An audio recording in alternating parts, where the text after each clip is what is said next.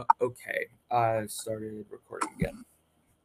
Okay, so I'm just going to go through my two questions so you can go through uh, yours. Um, mine says, determine how trustworthy the author is uh, with your group. Discuss whether that you believe the author, whether you believe the author despite his or her biases. How objective can the author be? How persuasive? How does the tr- trustworthiness of the quoted person affect the trustworthiness of the author? Uh, I believe that.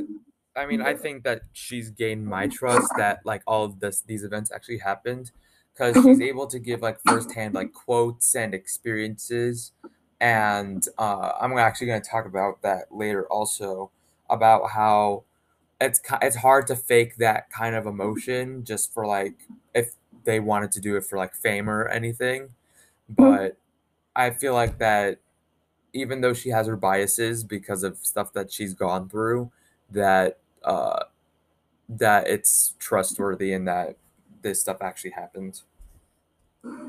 Yeah, I agree with you.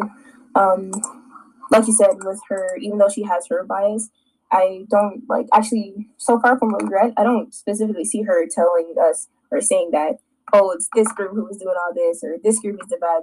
She leaves it up to the reader to determine how to feel about what she's experienced and things that are going on with certain groups.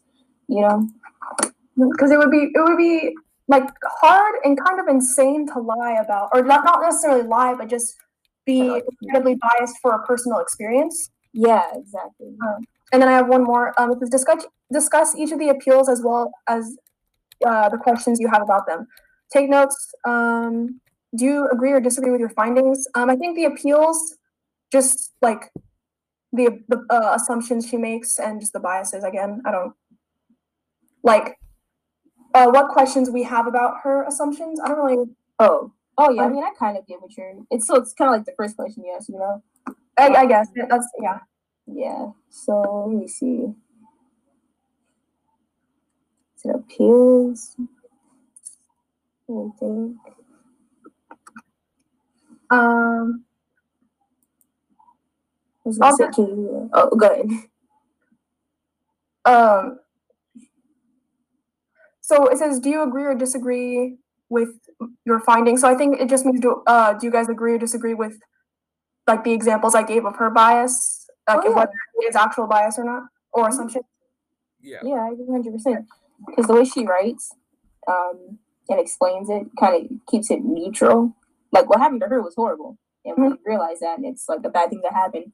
But throughout the whole story, she's not specifically talking about one person or group that did something to her. So it's think, good that she keeps it neutral, and I think up that to those us. like kind of biases and assumptions are what kind of keep the reader interested in the book, and it Mhm. uh, keeps ask or keeps them asking like what's going to happen next. Is there anything else that's going to happen that we need to know and all of that. Mhm. Oh, that's it for mine then. All Alright. right. So for mine was evidence checker, and I saw that. I mean, going back to what Abigail said, it kind of ties into bias and assumptions. But she used a lot of pathos in her um, in in this section as well, because I feel like that um, a lot of her book is based off of feelings and emotions that happened in big events in her life, and kind of just uh, working her way through all of these hardships and all of these uh, kind of difficulties that her and her family have to go through as Mhm. being an inferior group in a less civilized country. And uh, what do you guys think on that?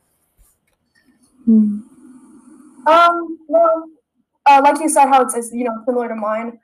Um, like even if she has a bias here and there, like it's still dictating her emotion, her thoughts, and she was she was a kid as well. So like the biases that she and assumptions she made about the Congolese people, um, like or because one of one of mine said how she made an assumption that um this the grown man who marched up to the van looked like he wanted to kill us, and the assumption was true. Because he punched little- her sister in the face, and the assumption that um the like the stranger who walked up and he, although he was Congolese, he was still um nice to them. He still helped them out, Mhm. and she assumed because of that she, he might die. I feel like the assumptions she made are okay because some of them, you know, she obviously she was 10 years old, and Yeah. it's just trying to dictate her true emotion, even if it was a long time ago. Mhm. So, yeah. Mhm. So um, I want to add on, but I, I want to I want to add on to the question, but I want to make sure that I'm answering it the right way. So we're ans- we're asked basically saying which assumptions she had and if they were like biased or correct.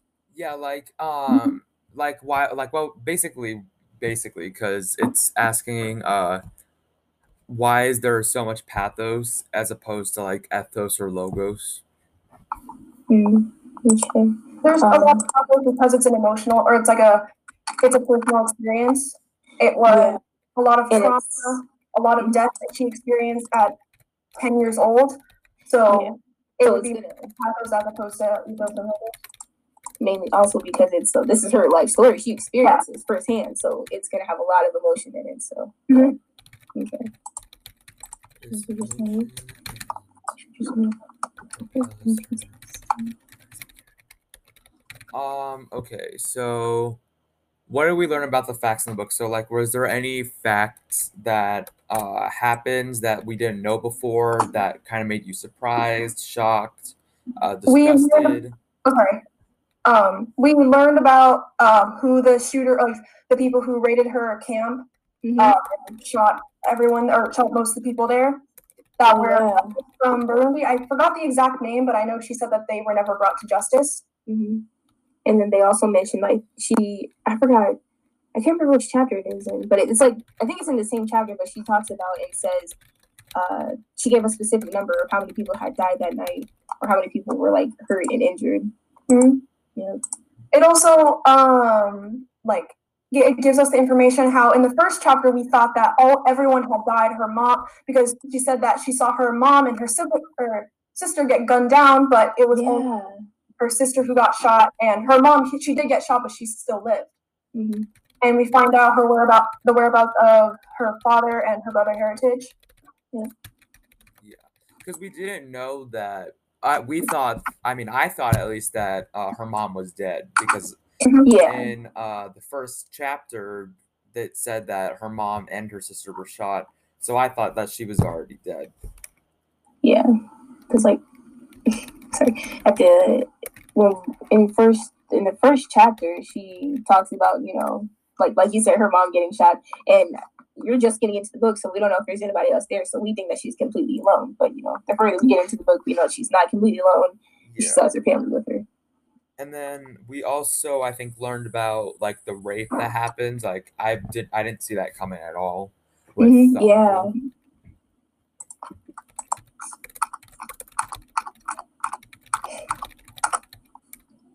Because you know, you think that she's already gone through so much, it can't possibly get worse, but it obviously can. Um, when she was when she said that she was protecting her like cousin's name by uh, and said because of what happened next, I didn't I didn't really know what to assume. And then when she said that she got harassed, I was it like it caught me off guard. Oh yeah, I remember reading that part. I kind of assumed I was like, it, I was talking to myself. I was like, I swear if she gets assaulted or he rapes her, I'm gonna be so mad. Because she said she changed her name. I was like, please don't let her get hurt because she's already gone through so much. Like this sucks. It's just too much. Exactly. I'm like, she's still a kid. She's Yeah. not a teenager or anything. She's like ten or twelve. She's a kid. Yeah, and even she was explaining how like she had she didn't even go through puberty. yet. She's still a Exactly. at that point. So it's just it's just really disturbing to read and hear about because she's I think at this point in her life, like at the end of she looks like she's like either late twenties or you know just she's like young Yeah. a young adult. So it's just crazy to think that this happened. You know. Yeah.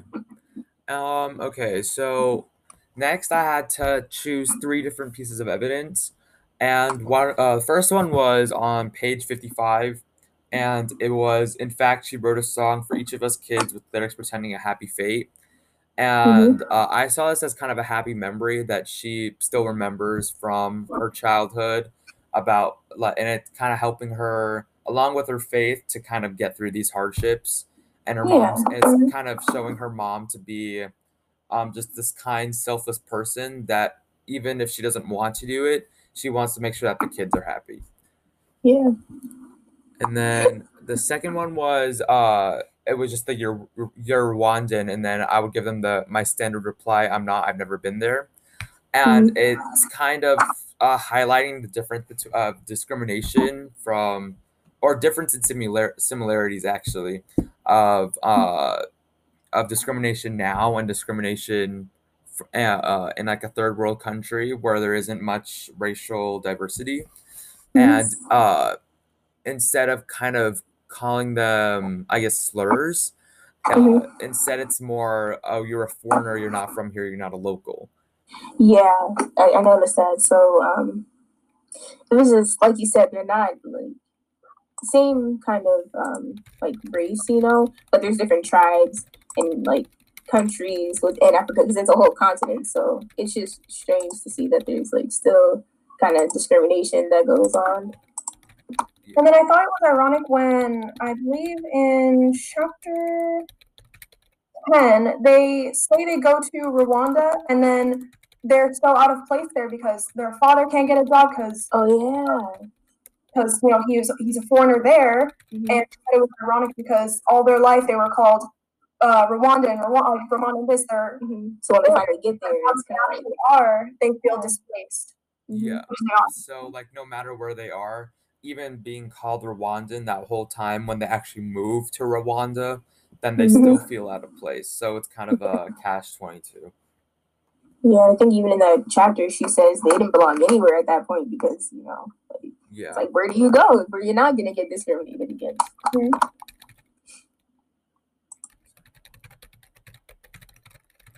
And then for my last uh, piece of evidence I chose, I chose uh he re- uh we covered this earlier. It was he reached in through the window and punched Deborah in the face, and Mhm. uh it kind of caused the reader to just be like in disbelief that a Yeah. grown man would walk up to a six year old and Mhm. just punch her because she was something different than them like and it kind of shows how it might even be worse or the discrimination might have uh, possibly been worse then than now in some ways because even now like i don't think a grown man would go up to like a child and just punch them out of nowhere Yeah, it's like like you said, it's just strange that a whole grown man would punch a child, a six year old, because they're different. They're trying to flee, and they haven't done anything to them. But you know,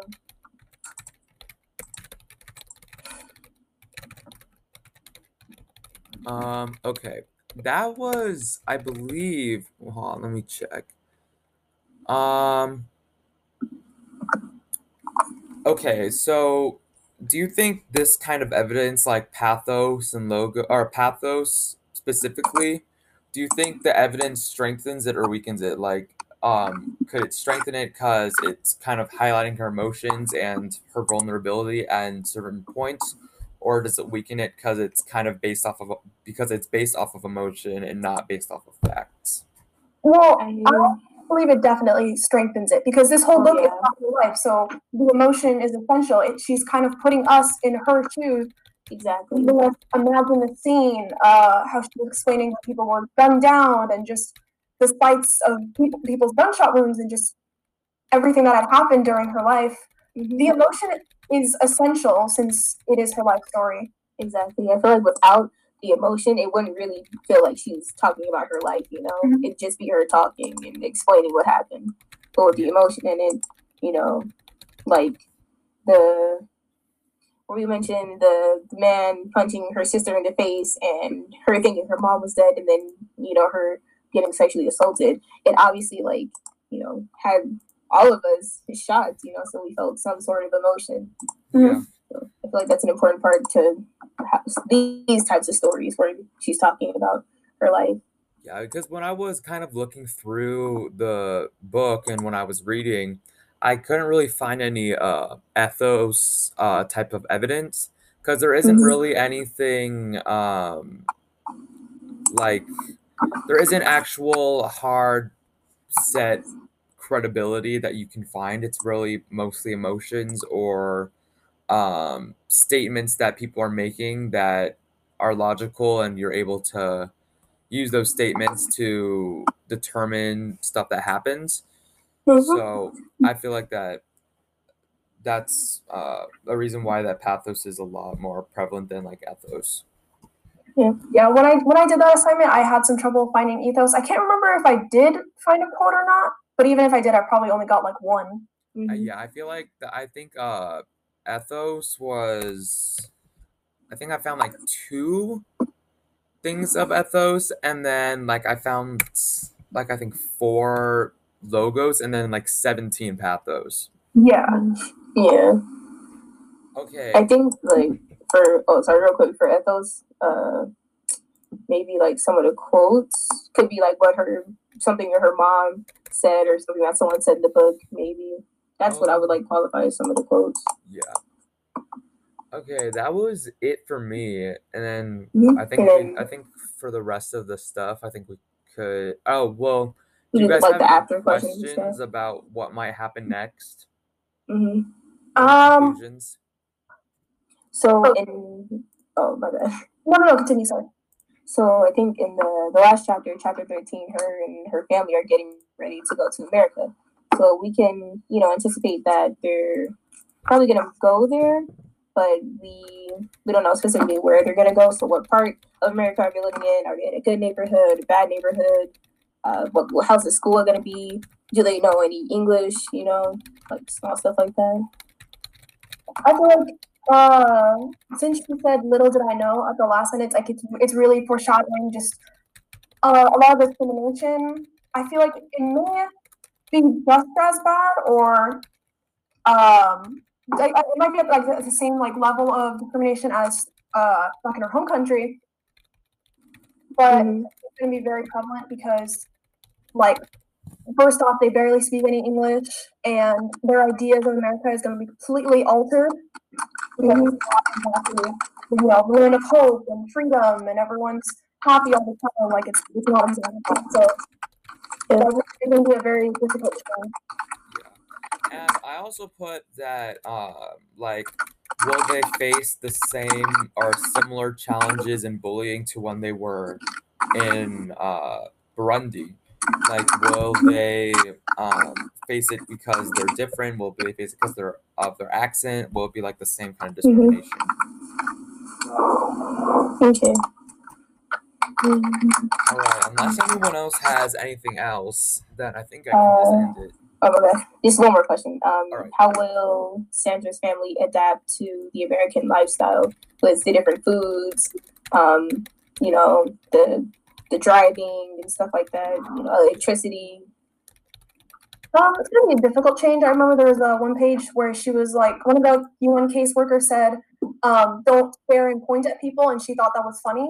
Yeah. Like, why would that? Why would that happen? So it's gonna be a, a big culture change. Um, she might like do something in public or something, and it'll just be really awkward. Like I don't know if awkward's the word, but it would just be out of place. Mhm. Make her feel even more displaced than um, her being back in uh, uh, Burundi and the DRC.